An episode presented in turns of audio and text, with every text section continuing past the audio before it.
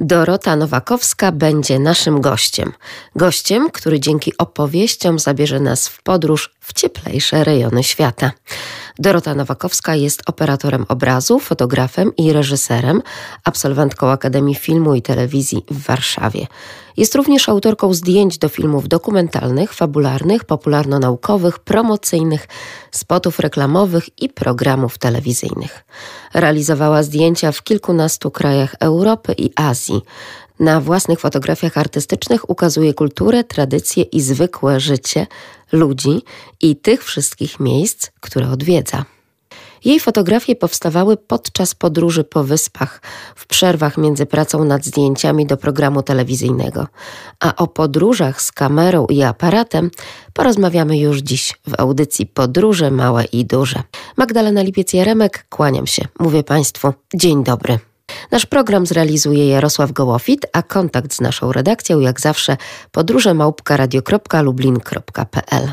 Dorotko, spoglądamy już na nowy, niezapisany jeszcze kalendarz na 2023 rok, a ten 2022 przyniósł Ci ogrom przygód zawodowych, podróżniczych przede wszystkim, ale to jest niesamowite, że można połączyć pasję zawodową, pasję szalenie twórczą, kreatywną, bo Twój zawód, operator filmowy, no to jest coś tak kreatywnego, że rzeczywiście cieszy nas samo wypowiadanie tego słowa, bo już się uśmiechamy na to, że to Ty nam przekazujesz przepiękne obrazy tego świata, gdzie my w danym momencie nie jesteśmy, a gdzie Ty byłaś, więc gdzie byłaś w tym 2022? Taką miałam refleksję na koniec roku z moim mężem, siedząc przy kominku, że nie było mnie w Polsce w tamtym roku ponad 220 dni. A zaczęło się tak naprawdę od Panamy. Tam spędziłam 3 miesiące realizując zdjęcia do programu telewizyjnego. Oczywiście, jak to zwykle bywa, wtedy również robię zdjęcia i fotografuję, wtedy kiedy mam wolny czas. Potem była Kambodża, Laos, Tajlandia. Po 2 tygodniach przerwy wyjechałam do... Ojej, zapomniałam. Co to było? Boliwia, Paragwaj. Tak, potem wyjechałam do Boliwii, Paragwaju i Brazylii, też realizując program telewizyjny. Potem wyjechałam do RPA i tam realizowałam zdjęcia na Fashion Week. I tak pod koniec roku, już w grudniu, wróciłam z Gran Canarii, gdzie też realizowaliśmy zdjęcia do programu telewizyjnego. Powiedz tak naprawdę, bo te hasła, te nazwy, które tutaj padają, to ciągle jeszcze są takie marzenia podróżnicze, także wielu nas, osób tutaj w Polsce, ale to często są takie marzenia podróżnicze z lekką obawą, czasami także taką, że to są kraje kontrastów, nawet akurat te, które tutaj wymieniłaś, prawda? Poza tą sferą czysto turystyczną, taką jakby przygotowaną komercyjnie pod turystę na przykład z Europy, jest to też kraj, w którym żyją ludzie i to w trudnych warunkach. Te kraje, które wymieniłaś, tak. To właśnie to jest taki świat. Tak się złożyło, że akurat przy tych programach takich, gdzie przemierzamy kraje, my robimy zwykle około 5000 kilometrów samochodem. I to jest tak, że my codziennie, moja ekipa, zmienia miejsce pobytu. Ja mam to szczęście, że w tych wielu programach, które produkuję dla zagranicznych producentów, mam funkcję kamery stock shots. Czyli realizuję przepiękne zdjęcia, staram się realizować przepiękne zdjęcia z naszej trasy. Czyli jeżeli zaczyna się trasa programu, na przykład w Boliwii, prawda, i potem przebiega przez Paragwaj i Brazylię, to jeździmy po prostu przez kilkanaście przepięknych miasteczek, miast. Zawsze jest początek, zawsze jest ten finał programu. To są przepiękne miejsca. To są też takie małe wioski, które musimy odwiedzić i z których ja muszę zrobić taką relację. Ja gdzieś tam zapuszczam się właśnie w te małe wsie. Staram się sfotografować życie ludzi, którzy tam są, ich twarze, portrety, ale również takie, tą tak zwaną kuchnię. Czyli staram się po prostu oddać atmosferę tych poszczególnych miejsc, miasteczek, i tych krajów. Otóż to, mówisz przepiękne miejsca i tu są chyba tak naprawdę trzy takie główne trzony. Pierwszy trzon to przyroda, tak różna i tak barwna w twoich zdjęciach i mam tu na myśli i zdjęcia filmowe, czyli po prostu film, ale także zdjęcia, te fotografie, które przekazujesz również wszystkim tym, którzy z przyjemnością je oglądają, chociażby na portalu społecznościowym Facebook. I rzeczywiście to jest ten trzon. Kolejna rzecz to architektura, też dla nas egzotyczna. I ci ludzie, prawda? Powiedz mi, czy z tych podróży, z tego rytmu także pracy, bo ja rozumiem, że to jest bardzo skrupulatna praca, wymagająca od ciebie mnóstwa skupienia, też czasami być może, no właśnie, nie ma tej chwili na taki odpoczynek. Tak naprawdę, czy te kontakty z ludźmi to są dla ciebie ważne? Jakich ludzi tam spotykałaś? Przede wszystkim, tak mam w pamięci Boliwię, ponieważ tam było mnóstwo fantastycznych klimatów takich, no dla nas egzotycznych, dlatego że ludzie, którzy chodzą po ulicach, no, są ubrani bardzo kolorowo. Oczywiście kobiety, które są w tych kapeluszach, w tych sukniach takich ubranych w zasadzie, no, mówi się, że one mają jakby warstwy tych sukien na sobie i spódnic na sobie. Początkowo wydawało się, że one są takie mało dostępne, dlatego że jak widziały kamerę, no to pierwsze co było, to dłoń w stronę obiektywu, nie stop. Filmować, stop. I to było ciężkie do przejścia, ale no też jakby nie mieliśmy budżetu na to, żeby tym ludziom płacić, bo oni wręcz mówili, że no to jak mnie filmujesz, to mi zapłać. I ja pamiętam, że zawsze zaczynałam rozmawiać. Oczywiście przez naszego tłumacza i takiego fiksera, bo nasza ekipa składa się zawsze właśnie z takich fikserów lokalnych, czyli jak jesteśmy w jakimś danym kraju, to mam asystenta, mam tak zwanego fiksera, który jest też tłumaczem i jakby dużo łatwiej jest wtedy dotrzeć do ludzi. I zwykle opowiadam o tym, co robię, dlaczego chcę ich akurat sfilmować, a nie osoby obok. I udaje mi się to zrobić po prostu. I to jest ciekawe, ale też no, chciałam powiedzieć, że jest też dużo takich miejsc, tak jak na przykład Bali, prawda, czy Kambodża, gdzie ludzie nie mieli nic przeciwko temu, żeby kamera ich po prostu zarejestrowała. Myślę, że to też wynika z tego, że no, czasami jak się pojawiamy z tą kamerą, to ludzie są bardzo ciekawi tego. Widzą mnie, blondynkę za kamerą, machają. Często było tak, że trudno mi było zrobić zdjęcie, czy też ujęcie filmowe, gdzie ludzie po prostu nie pozdrawiali mnie gdzieś tam, nie machali do mnie wprost, tylko ja musiałam się wręcz chować gdzieś tam, nałożyć długi obiektyw, żeby ich troszeczkę bardziej podglądać niż być bardzo blisko, bo oni wtedy reagowali zupełnie inaczej. To było wtedy takie pozowanie trochę do kamery, a nie moje podglądanie ich życia.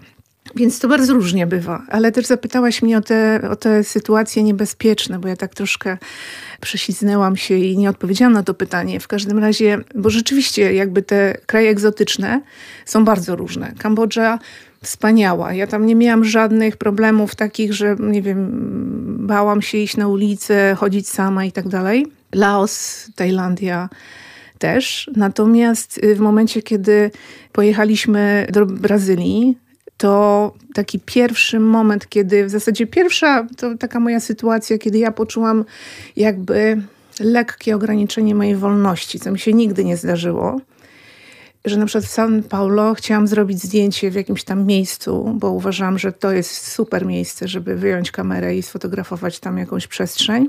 No i mój ochroniarz, bo wtedy też mieliśmy ochroniarzy w zespole, no powiedział, Dorota, poczekaj, ja najpierw wyjdę, za chwilę ci powiem, czy możesz wyjść. No i wraca i kiwa palcem, nie, tutaj nie możemy stanąć.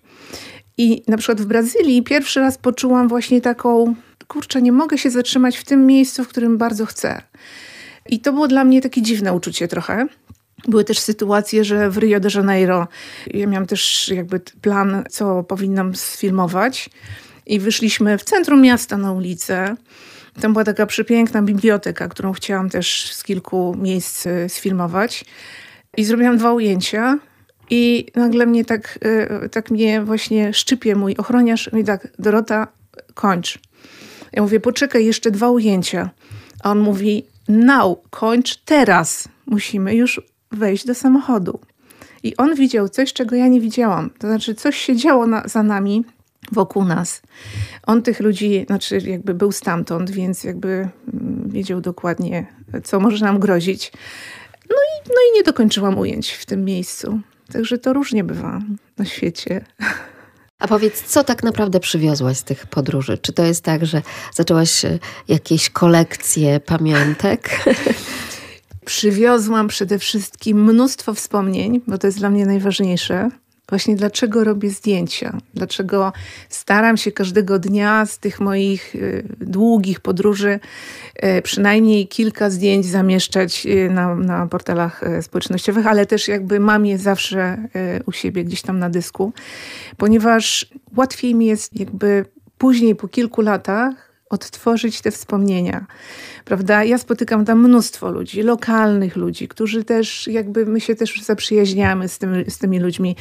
Mamy mnóstwo kontaktów. Ja wiem, że w tych krajach, w których byłam, jakby zawsze mogę wrócić i mam gdzie mieszkać. Bo to są rzeczywiście jakby ta ekipa, która nam pomaga w realizacji zdjęć, ta ekipa lokalna. Oni są bardzo otwarci, oni są bardzo pomocni. Bez nich byłoby nam ciężko zrobić wiele rzeczy.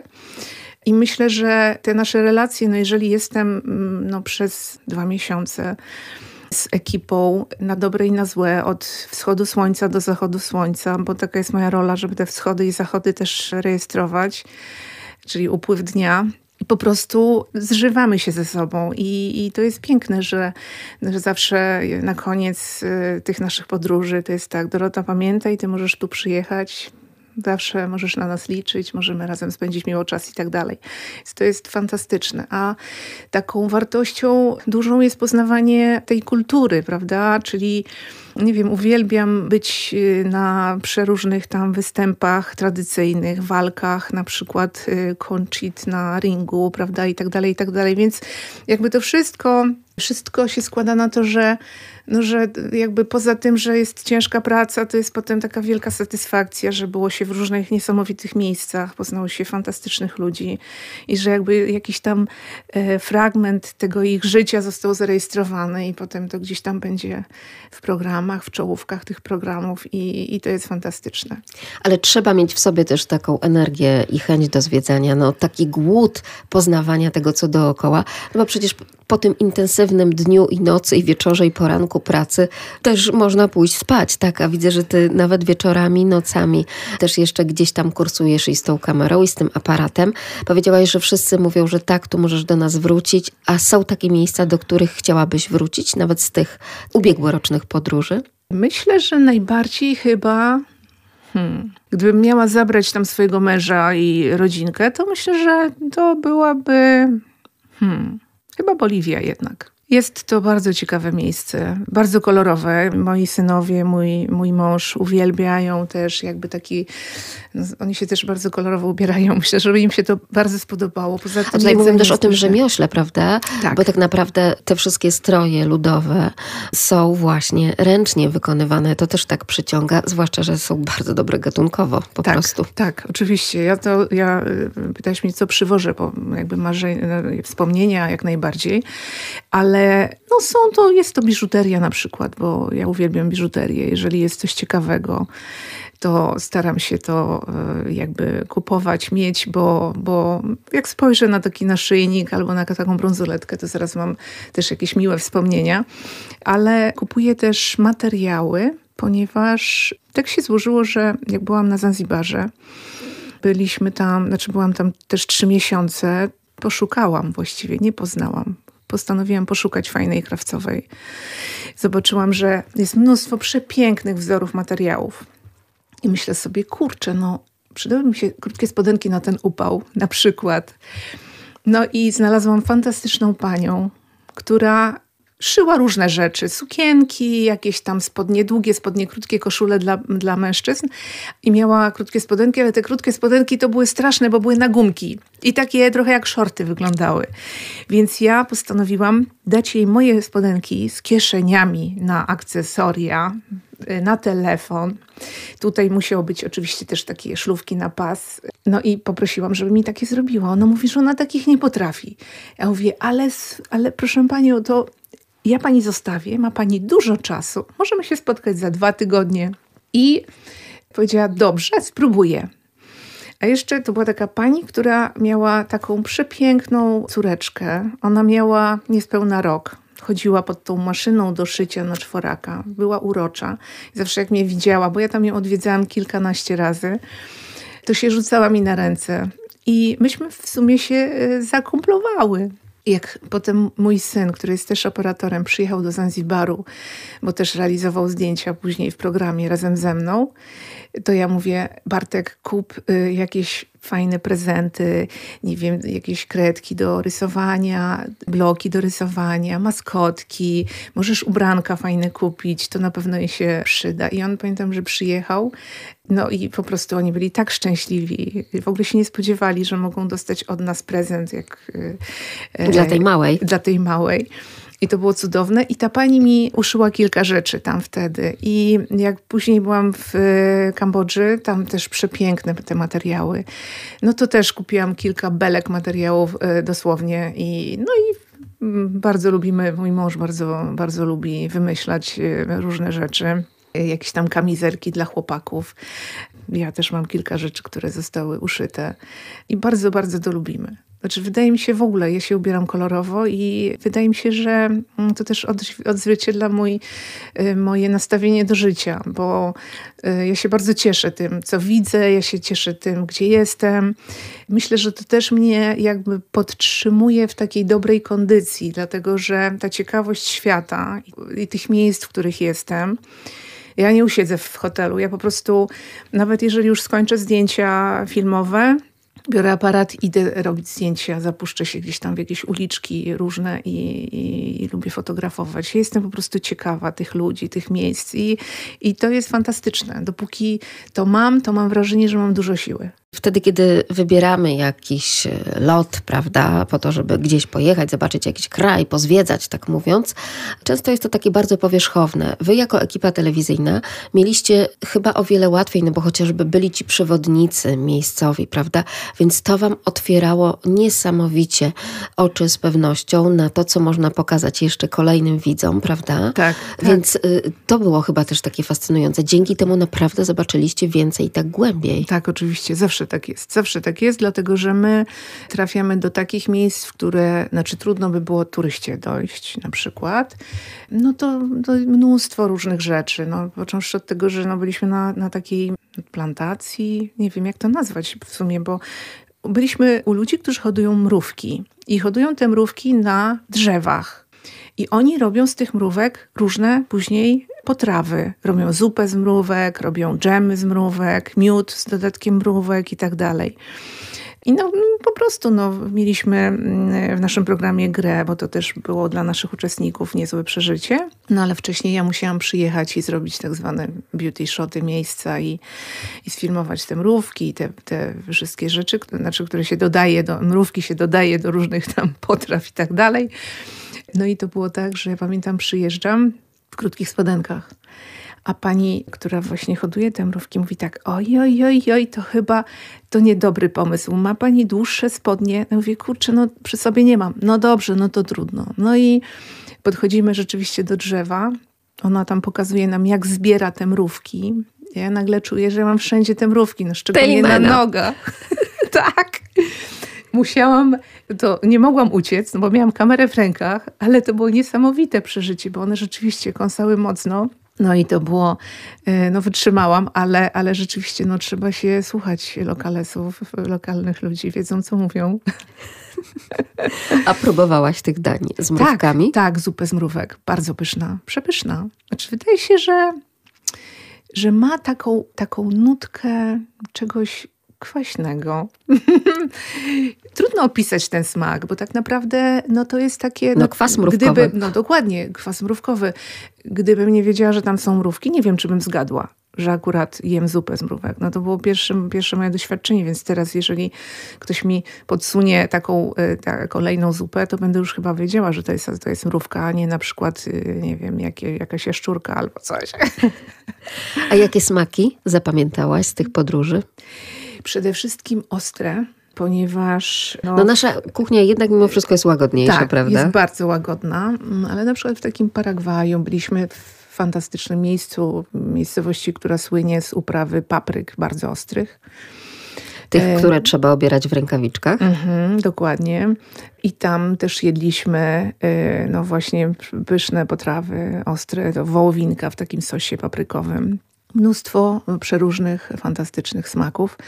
No w ogóle te kuchnie azjatyckie. No kuchnia azjatycka jest fantastyczna. No byliśmy, nie pamiętam, no Tajlandia jednak. W Tajlandii jest bardzo dużo świetnych restauracji. Ta kuchnia jest wyjątkowa. Byłam zaskoczona, że w Bangkoku, w takiej chińskiej dzielnicy, tam robiliśmy zdjęcia. Pamiętam, zwrócił moją uwagę autobus, gdzie było napisane Travelling Kitchen i okazało się, że w środku są kelnerzy, ludzie siedzą sobie tak jak restauracja na kółkach, jeździ się po Bangkoku, podziwia się widoki i w tym czasie kelnerzy serwują bardzo dobre jedzenie. A my, idąc piechotą, bo chciałam zrobić jak najwięcej ujęć akurat z tej chińskiej dzielnicy, ale też z tego centrum Bangkoku. Chociaż to trudno powiedzieć centrum Bangkoku, bo to byłoby niemożliwe w kilka dni sfotografować czy sfilmować Bangkok, bo jest to wielkie miasto. Ale pamiętam, że tak szliśmy. Było dużo ludzi na ulicy akurat. Ja tak patrzę, a w takim bardzo malutkim, jakby wydawało się, że to jest jakby bar, a tam są informacje gwiazdka Michelin 2019, gwiazdka Michelin 2020. Myślę sobie, pytam tego mojego kolegi, asystenta, czy to jest możliwe, czy to jest jakiś żart. Bo tam było 3 stoliki raptem na zewnątrz, na ulicy i to taka ulica, znaczy chodnik właściwie i on był bardzo wąski, ten chodnik. Obok były zaparkowane motocykle, były te 3 stoliki i jakiś w ogóle jeden krok dla przechodniów. No i oczywiście pani, która gotowała w garnku, a za nią było mieszkanie. A on mówi, no tak, to jest możliwe, zresztą ja znam to miejsce, jak chcesz, to spróbujmy. A tam okazało się, że oni dostali gwiazdkę Michelin za zupę z takimi pierożkami rybnymi. No i zamówiliśmy, bo to oczywiście to wygląda tak jak taki bulion, takie pierożki, takie kulki rybne i do tego tam są oczywiście przyprawy przeróżne, są warzywka, to wszystko jest wspaniałe. Można sobie oczywiście, dostajemy wtedy taki, no można powiedzieć, set przypraw różnych, szczególnie ostrych, którymi sobie można doprawić tą zupę. No i dostaliśmy te zupy. Słuchajcie, one tam kosztowały jakieś, przeliczając na polskie pieniądze, 5 zł miska zupy.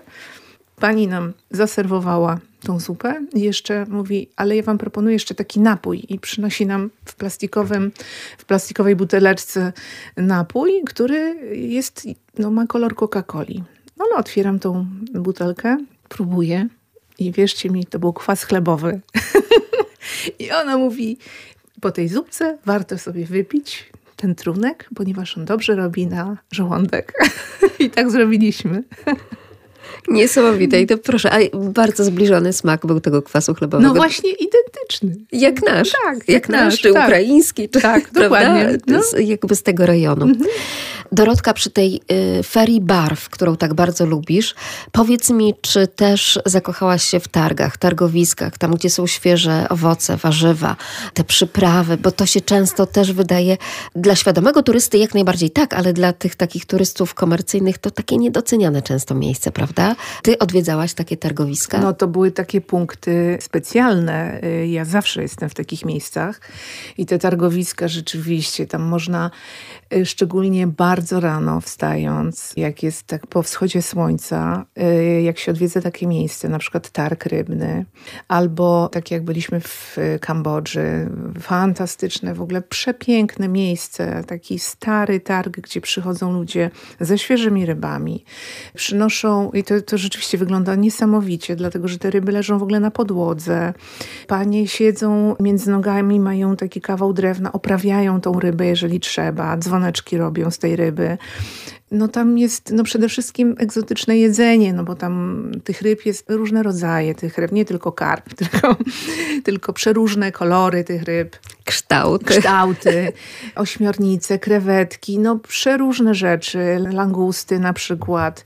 Naprawdę no, oko cieszy to wszystko, na co się patrzy. Poza tym jest mnóstwo fantastycznych też warzyw. No, ja też pytam, jak warzywa się nazywają, bo są to rzeczy, których ja na przykład nie znam. One są jakby specyficzne gdzieś tam w danym regionie, w danym kraju. I to też jest fajne, bo ja jak czasem na przykład jem gdzieś tam w restauracji jakiś obiad albo jakiś tam lunch, to zawsze intrygują mnie pewne smaki. Zawsze pytam kucharzy wtedy, co tam jest. I staram się na przykład, jeżeli to mi smakuje, poszukać tego później na targu. I często gęsto przywożę ze sobą te przyprawy, bo też lubimy gotować w domu i też lubimy celebrować to jedzenie. A owoce świeże? Czy były takie smaki, które cię szczególnie zachwyciły? Oczywiście. Najlepszym dla mnie owocem jest passion fruit. Jest po prostu genialny.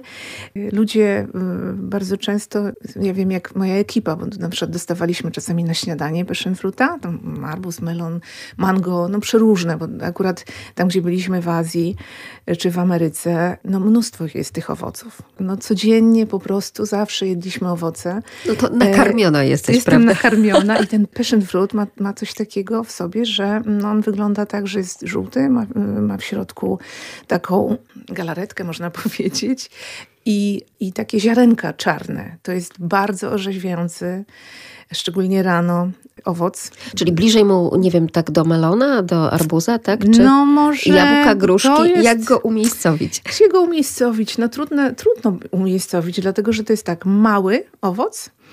Tą konsystencję ma, bo to, że ma ziarenka, no może być podobny do arbuza, ale arbuz jest taki bardziej zbity.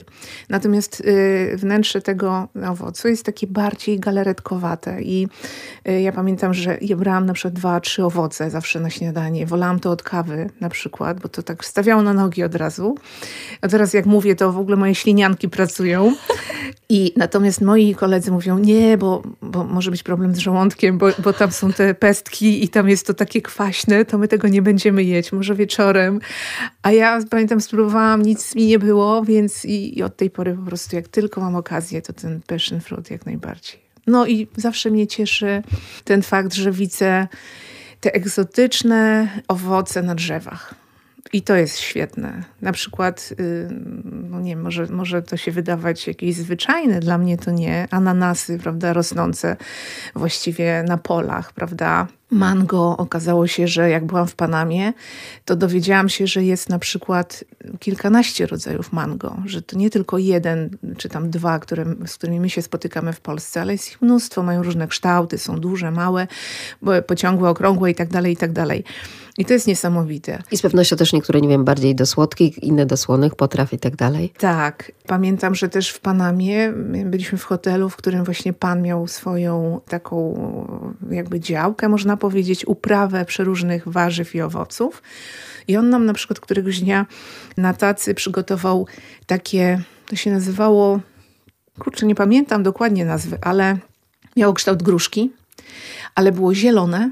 I wyglądało jak coś plastikowego, dosłownie. Było błyszczące i wyglądało po prostu, jak światło się odbijało. Ja myślałam, że to są sztuczne jakieś owoce. I pamiętam, że on wtedy był przy nas, jak myśmy wychodzili do pracy i mówi, spróbujcie, bo to jest pyszny owoc. Wy takiego nie macie w Polsce.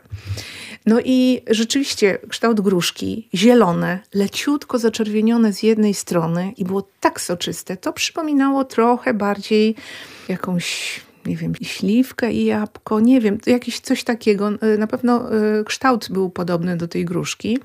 Natomiast ja pamiętam, że wtedy zapytałam go, ale jak to rośnie? A on mówi, słuchaj, kiedyś ci pokażę. No i tam za jakiś czas wracam z pracy. On mówi tak, masz czas? Pojedziemy na tą moją działkę, pokażę ci, jak rosną te gruszki.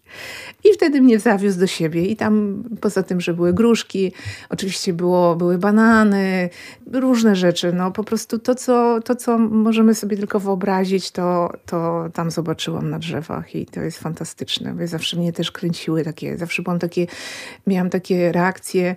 Zawsze koledzy mówią, ty to jak dziecko się cieszysz. No bo tak się cieszę jak dziecko, jak zobaczę na przykład grejpfruty na drzewach, prawda? lata, właśnie te ananasy. Zazdroszczę ci jednego, że też mogłaś poczuć wtedy zapach tak naprawdę tych owoców, bo tak. Te owoce, które u nas są w naszych marketach i supermarketach, no one już raczej nie pachną. Tak, no takie mango naprawdę prosto z drzewa, bo tam arbuz, no to jesteśmy bardziej przyzwyczajeni, ale też na przykład... Zwłaszcza, że zaczynają u nas rosnąć i co, są całkiem pyszne. Dokładnie. Tak samo jak brzoskwinie, prawda, zaczynają być uprawiane tutaj, ale jest mnóstwo takich owoców, które rzeczywiście no po prostu w Polsce są, ale one są zawsze mniej aromatyczne, mniej takie, wydaje mi się, wartościowe. Ale fantastyczna jest też ta twoja otwartość i to ciepło, które prezentujesz bez względu na jakim krańcu świata jesteś, bo nawet ten przykład tego pana, który zabrał cię do własnego gospodarstwa, żeby pokazać te owoce, to też jest niesamowite. Miałaś wtedy kamerę, aparat? Miałam aparat i zrobiłam zdjęcia. Tak, oczywiście. Zawsze to robię. Mówiłaś też o wschodach i o zachodach słońca. W takim razie, w którym miejscu, w których byłaś, są one, nie wiem, najpiękniejsze? Ojejku, ciężko powiedzieć, bo tak naprawdę te wschody i zachody zawsze mają swój urok. Znaczy jestem zawiedziona tylko wtedy, kiedy nie ma chmur, bo to się też czasem zdarza w niektórych miejscach. Więc ten wschód czy ten zachód jest taki płaski, taki mało wyrazisty. Mamy te doświadczenia wyjeżdżając na przykład, nie wiem, nad morze, prawda? I też wszyscy tłumnie na ten spektakl wieczornego zachodu słońca wychodzą, a dzisiaj to nie będzie zachodu słońca, prawda? Bo tak, nic się na tym niebie nie dzieje. Ale pamiętam na przykład taki wschód słońca przepiękny w Miami, gdzie byliśmy na plaży Miami Beach. I to było w ogóle coś niesamowitego, dlatego że wtedy mówiło się o tym wielkim tornado. No, te nawałnice jakieś tam miały być. I mówiło się o tym w radio, żeby uważać. Zresztą byliśmy wtedy też w Palm Beach i tam wszystkie domy były, znaczy okna były zabite deskami. Już były zabezpieczone. Tak, bo wszyscy się bali. Słyszeliśmy, że niektórzy ludzie też swoimi jachtami wypływają gdzieś tam do Nowego Jorku, żeby uchronić się przed tym, żeby jakby te ich jachty nie ucierpiały. I pamiętam, że to było tak, że te 3 albo 2 dni przed tym tornado, które miało nastąpić, no myśmy poszli po prostu z kamerami na wschód słońca. Ja byłam wtedy z kolegą. Ustawiliśmy tam 4 kamery z różnych stron i pamiętam też, ja zrobiłam takie ujęcie z tym takim domkiem ratowników słynnym, bo one są kolorowe, bardzo ładne. I rzeczywiście no, to, co się działo na niebie, było po prostu nieprawdopodobne, bo na początku widzieliśmy same róże. Potem w te róże wkradła się żółć, potem fiolet, potem kolor niebieski. I to było po prostu tak, jakbyśmy byli w różnych dniach na tym wschodzie słońca. Oczywiście zrobiliśmy timelapsy, więc to się przepięknie jakby zmienia na naszych oczach, ale gdyby zrobić fotografię z różnych punktów, ze wschodu, właśnie, nie wiem, z lewej strony na wprost, z prawej i za nami, to tak jakbyśmy byli w różnym, po prostu różne dni by były, że to nie jest jeden dzień, że to niemożliwe, żeby tyle się działo na niebie tego jednego poranka. I tak naprawdę w krótkim odstępie czasu. Tak, także to było przepiękne. Wschody, ja myślę, że Miami chyba jest takie number 1, natomiast zachody słońca, no przepiękne były w Panamie. W Panamie, na Bali, na Zanzibarze. No Zanzibar jest cudowny, jeśli chodzi o to, dlatego że ja miałam taką, akurat nocowaliśmy w takim miejscu, gdzie tak naprawdę miałam, nie wiem, 20 metrów do oceanu i tam można było i wschody, i zachody słońca robić. I było po prostu magicznie, dlatego że tam no, widać ten biały piach na plażach. Jest takie zielony ocean, zielona woda. I pamiętam, że też w pewnym momencie, jak zrobiłam taką panoramę po tym niebie wschodzącego słońca, no to było od takiego błękitu, w ogóle takiej czystego błękitu, w takiej, pamiętam jeszcze, był fragment nieba w takiej ramie chmurek białych. i przesuwając kamerę w prawo zaczęło się tak bardziej sepiowo, tak bardziej brązowo. W ogóle to też było niesamowite, jak może być niebo różne w danym momencie na takim krótkim, jakby takiej krótkiej przestrzeni. No ale to są zjawiska cudowne i też dodają zawsze, ja pamiętam, że dlaczego robimy tak dużo tych wschodów, zachodów słońca? Bo po pierwsze to jest upływ czasu. To jeżeli taki rejs na przykład naszych uczestników w programie trwa 40 parę dni, no to też jest fajnie pokazać, dobrze jest pokazać ten początek dnia, ten koniec dnia, żeby jakby też to było takie, żebyśmy podążali cały czas, pokazywali widzom, że tu jest tak, a tu jest inaczej, że tu możemy zaobserwować takie zjawiska, tutaj możemy deszcz, tutaj nagle jakaś nawałnica się zbliża i tak dalej, więc jakby no to jest takie też ciekawe, bo tak naprawdę no my jesteśmy po to, żeby oddawać tą atmosferę tego programu, czy atmosferę jakby przeżywania tych uczestników jakichś tam poszczególnych okresów w czasie realizacji programu i myślę, że to jest fajne. W twojej opowieści tak dużo także przewija się tego zaplecza pracy operatora. Czy te podróże i ta tak różna przecież i przyroda i wszystko troszeczkę innej pracy cię nauczyły niż na przykład z tą naszą polską tutaj przyrodą, czy generalnie chociażby europejską? Czy innej pracy? Znaczy wydaje mi się, że wszędzie staram się robić dobre rzeczy i dobre zdjęcia. Czy jest inaczej? Znaczy wydaje mi się, że to zależy też jakby bardziej od charakteru produkcji, od tego, jak jest zorganizowana produkcja, prawda? Bo jeżeli jestem w ekipie, gdzie na przykład, nie wiem, mamy jeden samochód, ja widzę, że coś na przykład jest godnego do zarejestrowania, ale my się spieszymy, nie możemy się zatrzymać, musimy jechać dalej, to jest takie normalne, prawda? Ale czasami przeszkadza, bo też mam rozdarcie. Tak, to jest takie rozdarcie, bo jeżeli jestem już tym beauty shotowcem, czy tam sztokshotowcem, nazwijmy to w jakimś tam programie, a ląduję w jakimś samochodzie wspólnym, to właśnie, to mam taki niepokój w sobie. Dlatego też na przykład te produkcje zagraniczne, to zwykle jest tak, że taki człowiek jak ja dostaje samochód, dostaje odrębny jakby kierowcę, asystenta i po prostu mamy tak zwaną wolność. Znaczy my mamy plan oczywiście precyzyjny, my wiemy dokładnie, bo to jest uzgadniane z dyrektorem kreatywnym, z reżyserem, co powinniśmy sfilmować do programu. I gdzie i o której się pojawić z powrotem. Tak, natomiast mamy też taką wolność,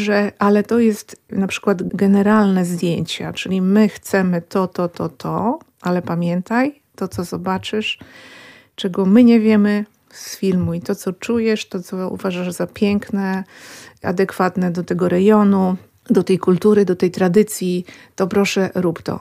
I wtedy rzeczywiście to jest super. Jeżeli mamy, jesteśmy tak naprawdę wolni w tym, co robimy, chociaż wiemy, że mamy zrobić pewne rzeczy takie na pewno, ale to jest cudowne, że jesteśmy jakby... ja się czuję wolno, znaczy po prostu zatrzymuję się tam, gdzie możemy się zatrzymać, tam, gdzie chcę się zatrzymać, często, gęsto.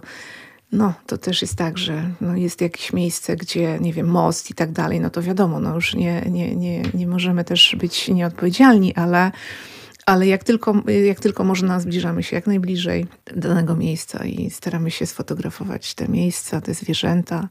To też jest niesamowite, bo przecież są takie kraje, gdzie te lamy gdzieś tam biegają po ulicy, gdzie na przykład byki zagradzają drogę, nie można przejechać.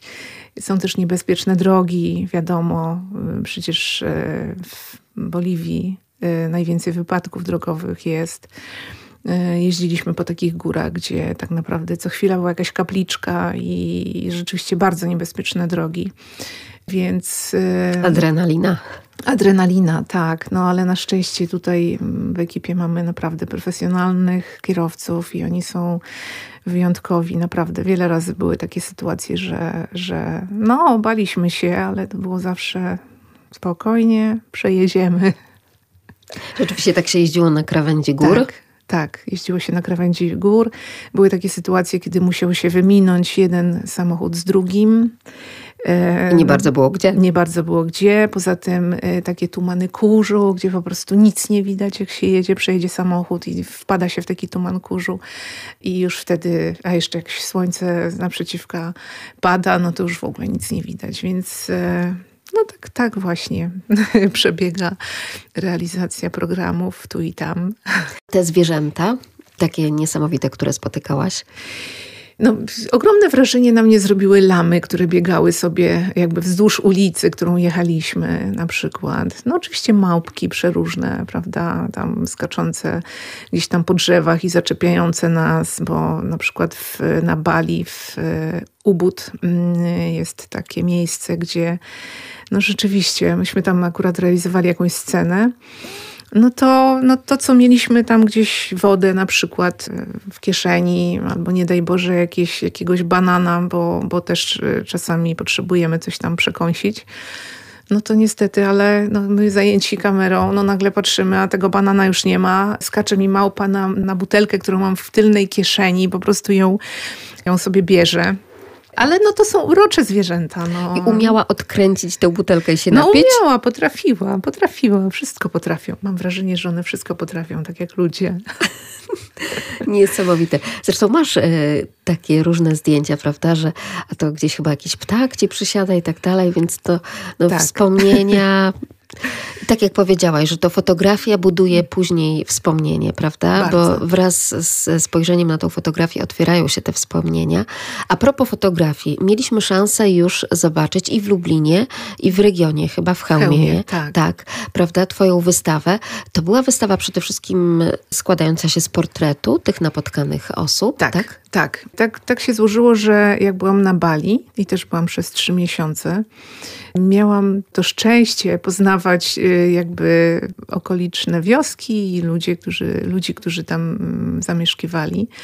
I powstało w trakcie właśnie tej mojej wyprawy na Bali telewizyjnej seria portretów ludzi Bali. No, od dzieci do starców, prawda? Tak. No to jest w ogóle niezwykły kraj, dlatego ja uważam, że tam są ludzie tak pogodni i tak obdarzeni jakimś takim ciepłem wewnętrznym, że no, dzięki temu udało mi się te zdjęcia zrobić, bo ja też, myśmy mieszkali w takim hotelu, który był niedaleko wioski i ta wioska była dosyć duża, ale i taka dosyć ciekawa dla mnie, bo ja tam spędziłam kilka dni i się zapuszczałam w różne uliczki tej wioski. Ona tam sąsiadowała z polami ryżowymi, mogłam zaobserwować ludzi pracujących na polach ryżowych, robiących różne rzeczy tam w domach i tak dalej. I ja miałam taki skrzypiący rower, który sobie brałam z hotelu, specjalnie skrzypiący, po to, żeby jadąc tą wioską, tymi dróżkami wioski, żeby zwracać na siebie uwagę. Tak sobie pomyślałam, że to będzie fajnie, jeśli w tej ciszy takiej nagle będzie jakiś dziwny dźwięk, to może ktoś wtedy zwróci na mnie uwagę. I rzeczywiście tak było, i wychodzili wtedy z domów, machali do mnie. Niektórzy mówili po angielsku, dużo ludzi nie mówiło. Okazało się, że to jest w ogóle taki rejon, gdzie to nie był turystyczny rejon, więc jakby też tacy ludzie jak ja, Europejczycy, nie byli takim... To, właściwie to było zjawisko. Ja to czułam, że jestem taka inna też dla nich. Oni byli dla mnie... Ale to jest niesamowite. To jest taka eksploracja, jak no niemalże tu byłem Tony Halik. No. I słuchaj, i było tak, że ludzie wychodzili, machali mi, pytali, a co ja tu robię w ogóle? A skąd ja się tutaj wzięłam? A gdzie ja tutaj mieszkam? Tutaj, w tej wiosce, na rowerze. No i było mnóstwo sytuacji, kiedy ci ludzie zapraszali mnie do siebie do domu. Pokazywali mi, jak mieszkają. Częstowali mnie jakimiś tam przekąskami, ciasteczkami, wodą przede wszystkim. I było też tak, że ja na przykład jak widziałam kogoś w domu, na przykład była taka sytuacja, że zobaczyłam panią, która była przepięknie ubrana i miała w ogóle jakąś zjawiskową urodę. To była starsza pani, która stała sobie tak pod murem domu, jakaś taka zamyślona. Ja się zatrzymałam, patrząc tak właśnie w głąb tej bramy, widziałam ją. I w tym czasie wyleciała jakaś pani, która macha do mnie i mówi: cześć, cześć, po angielsku. A co ty tutaj robisz? Bo my mamy święto we wsi, przyjdź do nas. A ja mówię: słuchaj, no cieszę się. Okazało się, że to jest pani, która pracuje w Ubud w hotelu, jest menadżerem, mówi świetnie po angielsku i mówi, że słuchaj, to chodź z nami, posiedzisz, tutaj jest cała rodzina. Ja mówię: wiesz co, mam taką prośbę, zapytaj, tam porozmawialiśmy, ale mówię, zapytaj mamy, czy mogę jej zrobić zdjęcie, bo tak naprawdę ona spowodowała, że się zatrzymałam pod waszym domem. Ona mówi: dobrze, zapytam. No, pyta, no, a ta mama mówi: tak, tak, oczywiście. No i ona taki gest, złożyła dłonie i zrobiła taki gest, no taki, w ogóle w tej twarzy pojawiła się taka dobroć, taka otwartość, że ja zrobiłam to zdjęcie. Właściwie to zrobiłam 2 klatki raptem. No, na szczęście udało się, że są jakby do wzięcia i... Ale no, sparaliżował mnie ten widok tej pani, no wspaniała zresztą. I potem porozmawialiśmy jeszcze, a ja w końcu mówię tak: a macie zdjęcie takiej całej rodziny? W ogóle ktoś wam kiedyś zrobił zdjęcie całej rodziny? A ta pani mówi: no nie, to my teraz... To i zaprosiła wszystkich, ja im zrobiłam też taki portret rodzinny. Okazało się, że w dobie telefonów nawet nie mają takiego zdjęcia, gdzie cała rodzina się... po prostu spotkała i mogliśmy uwiecznić tą chwilę. Piękny prezent. No, piękny prezent. Ale ile tutaj emocji tak naprawdę w tym wszystkim i w tej twojej pracy. To jest coś niesamowitego. A powiedz, jak reagowali ludzie z tych wszystkich krajów, które odwiedzałaś, na hasło Polska? Na to, że jesteście z Polski, że to jest polska ekipa, że ty jesteś Polką? No jak zwykle, czyli Lewandowski i Papa. To były reakcje. Zobacz, to się jednak już zmieniło. Mówisz jak zwykle, bo pierwsze to by było chyba właśnie Papa, ale tak naprawdę później jeszcze Walesa.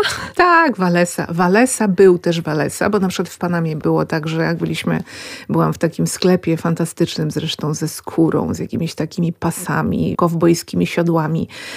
Świetne w ogóle miejsce. I tam był taki pan, który od pradziadów ten sklep jakby kontynuuje, prowadzi ten sklep. To w ogóle to było niesamowite, dlatego że to po pierwsze, że on powiedział: to skąd ty jesteś? Bo myślał, że ja jestem albo z Rosji, albo z Ukrainy. Jak się dowiedział, że z Polski, to mówi: Walesa. A potem zapytał mnie, co ja sądzę o sytuacji na Ukrainie. I on powiedział, że bardzo by chciał. W Panamie. Ja, mi się wydawało, że mało ludzi wie o tym konflikcie, a tu się okazuje, że on to śledzi, że on w internecie zaczytuje się w tej sytuacji, jest bardzo zły na Rosjan, uważa, że Rosja powinna jakby zniknąć w ogóle z mapy, ponieważ są terrorystami i tak dalej i wręcz był przejęty, bo też pytał mnie dokładnie, gdzie ja mieszkam. Jak ja powiedziałam, że się sąsiaduje z Ukrainą, no to on mówi: ale gdzie? Daleko? Gdzie? Ile kilometrów? I tak dalej. Więc tak jakby bardzo wnikliwie, chciał się czegoś po prostu dowiedzieć. I dla niego to było też takie wyjątkowe, że spotyka nagle Polkę i może porozmawiać o tym, co się dzieje na świecie. Rzeczywiście dlatego też ci zadałam to pytanie, bo nawet ten ostatni ranking CNN, który zaprasza niejako cały świat generalnie do Polski właśnie po to, że to jest ten kraj, który warto odwiedzić, bo to jest kraj, który dał schronienie. I to tak na tak szeroką skalę, prawda? I to co więcej, trwa to nadal, prawda? Czyli nasze dzieci uczą się z dziećmi ukraińskimi, my z Ukraińcami mieszkamy, razem robimy zakupy i tak dalej, pracujemy i tak dalej, prawda?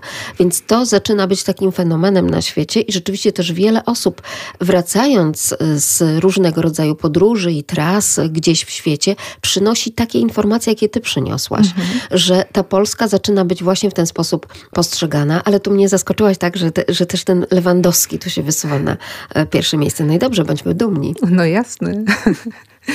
Tym bardziej, że na przykład tak się złożyło, że w Panamie mieliśmy asystentów do kamer, gdzie jeden z panów był piłkarzem reprezentacji, ale miał wtedy kontuzję. Miał duży problem z kolanem i po prostu znalazł pracę w naszej produkcji. A drugi, Noriel Basmanti, jest mistrzem Panami w surfingu. I na przykład dla nich, sportowców, to w ogóle Lewandowski, no to wiadomo, że no jakby oni muszą to wiedzieć. I to było tak, że na przykład ci nasi asystenci bardzo, bardzo chcieli się uczyć polskiego i pytali, jak brzmi dzień dobry, do widzenia, statyw, kamera i tak dalej, prawda? Jak to się wypowiada, jak to się mówi. I z takim kolegą, jak już kończyliśmy produkcję, ponieważ oni cały czas tym po polsku starali się, Dorota, daj rękę, podam ci wodę, takie proste słowa, ale uczyli się tych słów. I byli zainteresowani w ogóle Polską, jak tu się żyje i tak dalej, no i też sportem polskim. I było tak, że my z kolegą postanowiliśmy zrobić im koszulki z napisem, bo jeden z nich był Joel Ortega, a drugi był Noriel Basmanti, więc jeden dostał koszulkę z napisem Joel Ortegowski, a drugi Noriel Basmantowski. I oni byli tak dumni, że dostali te koszulki. Oczywiście był też orzełek Polska i oni byli szczęśliwi, że no będą mieli taką pamiątkę po nas, bo też czuli się częścią naszej ekipy. To niesamowite historie. Mm-hmm. Czy taką historię jak z tą plantacją mrówek jeszcze masz jakąś w zanadrzu? Oj, dużo mam takich historii. Taką, myślę, dosyć ciekawą jest fakt, że jak realizowaliśmy na Bali finał naszego programu, gdzie wtedy są specjalne przygotowania, bo to wiadomo, że scenografia, światła, no, tego musi być dużo, żeby to było takie spektakularne. Poza tym no, był czerwony dywan, fajerwerki i różne rzeczy. I pamiętam, że już mieliśmy robić próbę kamerową. Tam były rozstawione kilkanaście kamer. Miała być zrobiona próba. No i nagle patrzymy, czarna chmura. Widzieliśmy, że na prognozie pogody może padać. I widzimy taką czarną, wielką czarną chmurę. Ale no ta czarna chmura, to nie było tak, że widzimy jej koniec. No ona była po prostu czarna aż po horyzont i nie było widać tego końca. Więc oczywiście komunikat na radio. Słuchajcie, sprzątamy wszystko, przykrywamy czerwony dywan, zabieramy kamery, ewakuacja, zobaczymy, co się będzie działo. No i patrzymy na prognozę pogody w telefonach. Ten deszcz ma skończyć się 5:00 rano. No więc wszyscy trochę miny nam zrzedły. Zaczynaliśmy się troszkę martwić. No i w tym momencie nasi asystenci podchodzą do nas i do produkcji i mówią, a to nie wiecie, co macie zrobić? Ale patrzymy na nich, no do szamana musimy pójść. No i chwila rozmowy. Okazało się, że no należy szamanowi dać jakieś pieniądze, ponieważ on zrobi taki rytuał z kogutami. Było powiedziane, ile tych kogutów trzeba na ten rytuał. No i zostało to zrobione. Czekamy, minęła godzina, może półtorej i nagle patrzymy okno, światło i w ogóle rozstępują się chmury. Patrzymy na nasze telefony, a tam nadal pada w tej prognozie. A my patrzymy, u nas jest po prostu, no zaczyna być światło, słońce. No więc szybciutko powrót do ustawień, czyli kamery na miejsce. Wszystko robimy po prostu w takim błyskawicznym tempie zwiększonym, żeby zdążyć, bo nie wiemy, jak długo będzie to piękne słońce jeszcze nad nami. Ten cud, dosłownie. Gdybym tam nie była, to bym nie uwierzyła w tą historię, gdyby ktoś mi opowiadał. I słuchajcie, zrobiliśmy próbę, zrobiliśmy nagranie i pamiętam ostatnie zdjęcie ekipy na tych schodach pod tą willą.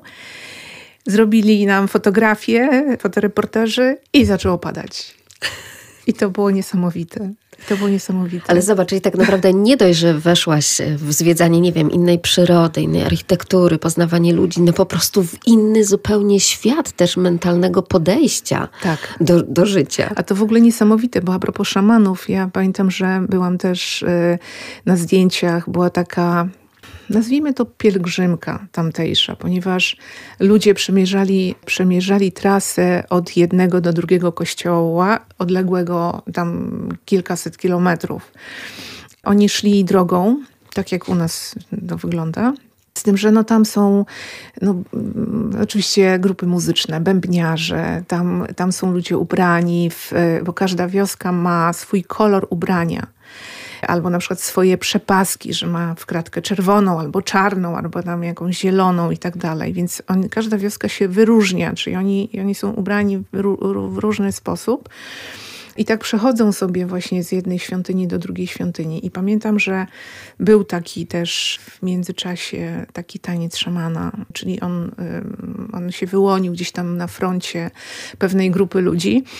No i zaczął, no to było widać, że ten człowiek nie bardzo wie, gdzie jest. Być może jakby jego świadomość gdzieś odleciała, bo miał też takie wsparcie, że jak go tak troszkę zawiało gdzieś w lewo albo w prawo, no to musieli go asekurować.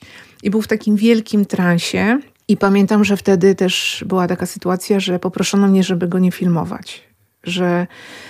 Żeby no wręcz jeden człowiek to tak mnie troszkę przestraszył, bo tak do kamery nagle się pojawił w kamerze, ale potem mi szepnął do ucha, że nie filmuj tego.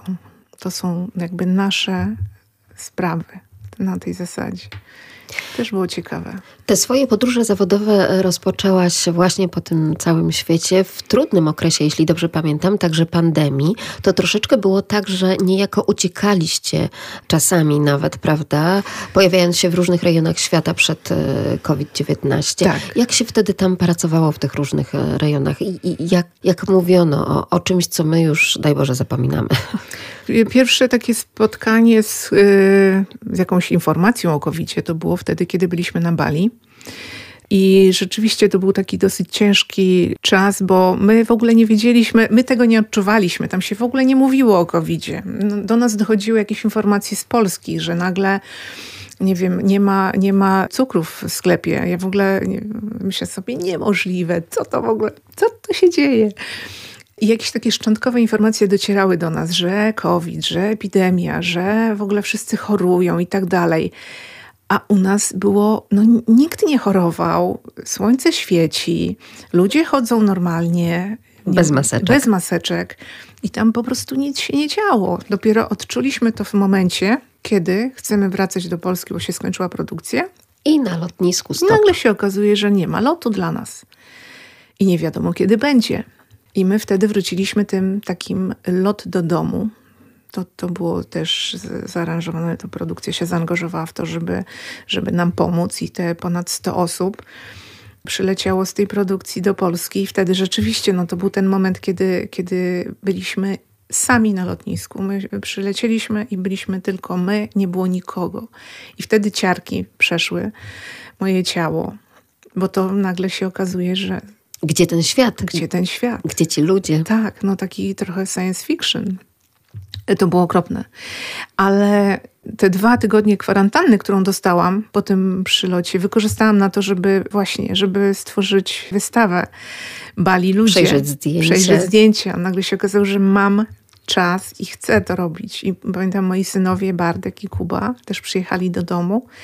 Wspólnie spędziliśmy ten czas z moim mężem. Razem. Tak, i pamiętam, że wtedy też powstały pomysły na różne sesje zdjęciowe, bo mój syn jest w Rebel Legion w Star Wars, więc przebrał się w swój strój Star Warsu, Anakina. Też robiliśmy świetne zdjęcia, także taki bardzo owocny czas. Staraliśmy się jakby nie być smutni w tym momencie, tylko też jakby przekuć to na coś, co sprawi nam dużo radości. I na szczęście granice się otworzyły, loty zostały wznowione i znów podróżujesz i teraz też masz plany? Tak, teraz też mam plany.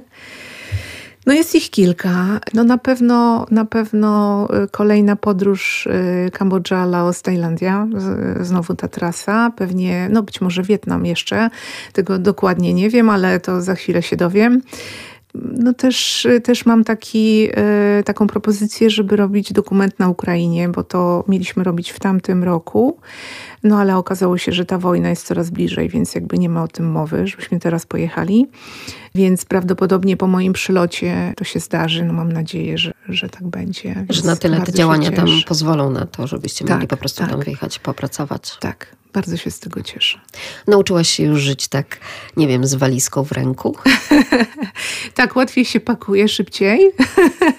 Rozpakować to już w ogóle nie problem.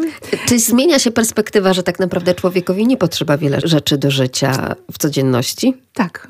Tak, oczywiście. Teraz w ogóle jak najmniej rzeczy biorę, żeby potem troszkę więcej przywieźć, ale tak jest. No, szczególnie przy tych produkcjach, gdzie każdego dnia jesteśmy w innym mieście na świecie. To jest niesamowite. Trochę się czuję jak cygan, bo rzeczywiście z tą walizką non-stop. My sobie też wybieramy hotele, w których będziemy mieszkać i tak dalej, więc też musimy być takim trochę osobistym biurem podróży, żeby sobie znaleźć fajne miejsca, bezpieczne miejsca na zatrzymanie się, blisko naszej jakby tym planu realizacji i tak dalej, więc rzeczywiście no to jest tak, że staram się, żeby to było też takie dobrze, walizka dobrze skomponowana. Czy kolejna wystawa fotograficzna też gdzieś tam w pomysłach jest? Jest. To znaczy tak, Bali ludzie, wystawa nadal żyje. Będzie w Dolinie Charlotty za chwilę i w następnym roku będzie w fantastycznym miejscu, bardzo się cieszę, w Toruniu, w Muzeum Podróżników. Więc miejsce, gdzie Dzikowska, prawda, założyła tak naprawdę, znaczy ofiarowała Muzeum Podróżników jakieś swoje właśnie zbiory z różnych wypraw, Tony Halika i jej. I to jest w ogóle piękne miejsce. Ja uważam, że to będzie naprawdę fantastyczne wyróżnienie dla mnie, że mogę tam swoje zdjęcia pokazać. Natomiast tak, no teraz też myślę, że jakieś 2 tygodnie, no ja już pracuję nad kolejnymi zdjęciami, wybieram je i mam nadzieję, że za chwilę będzie kolejna wystawa. No jest ku temu okazja i myślę, że tak też będzie. Tego życzymy i tobie, i sobie tak naprawdę. Jesteśmy ci niezmiernie wdzięczni, że mamy tutaj w Lublinie taką osobę, która z pasją i radością potrafi nam pokazać ten świat, w którym akurat w danym momencie nie jesteśmy. I zachęcasz nas tak naprawdę tymi zdjęciami również do tych podróży, za co ci także dziękujemy. Dziękuję również za rozmowę. Bardzo dziękuję za zaproszenie.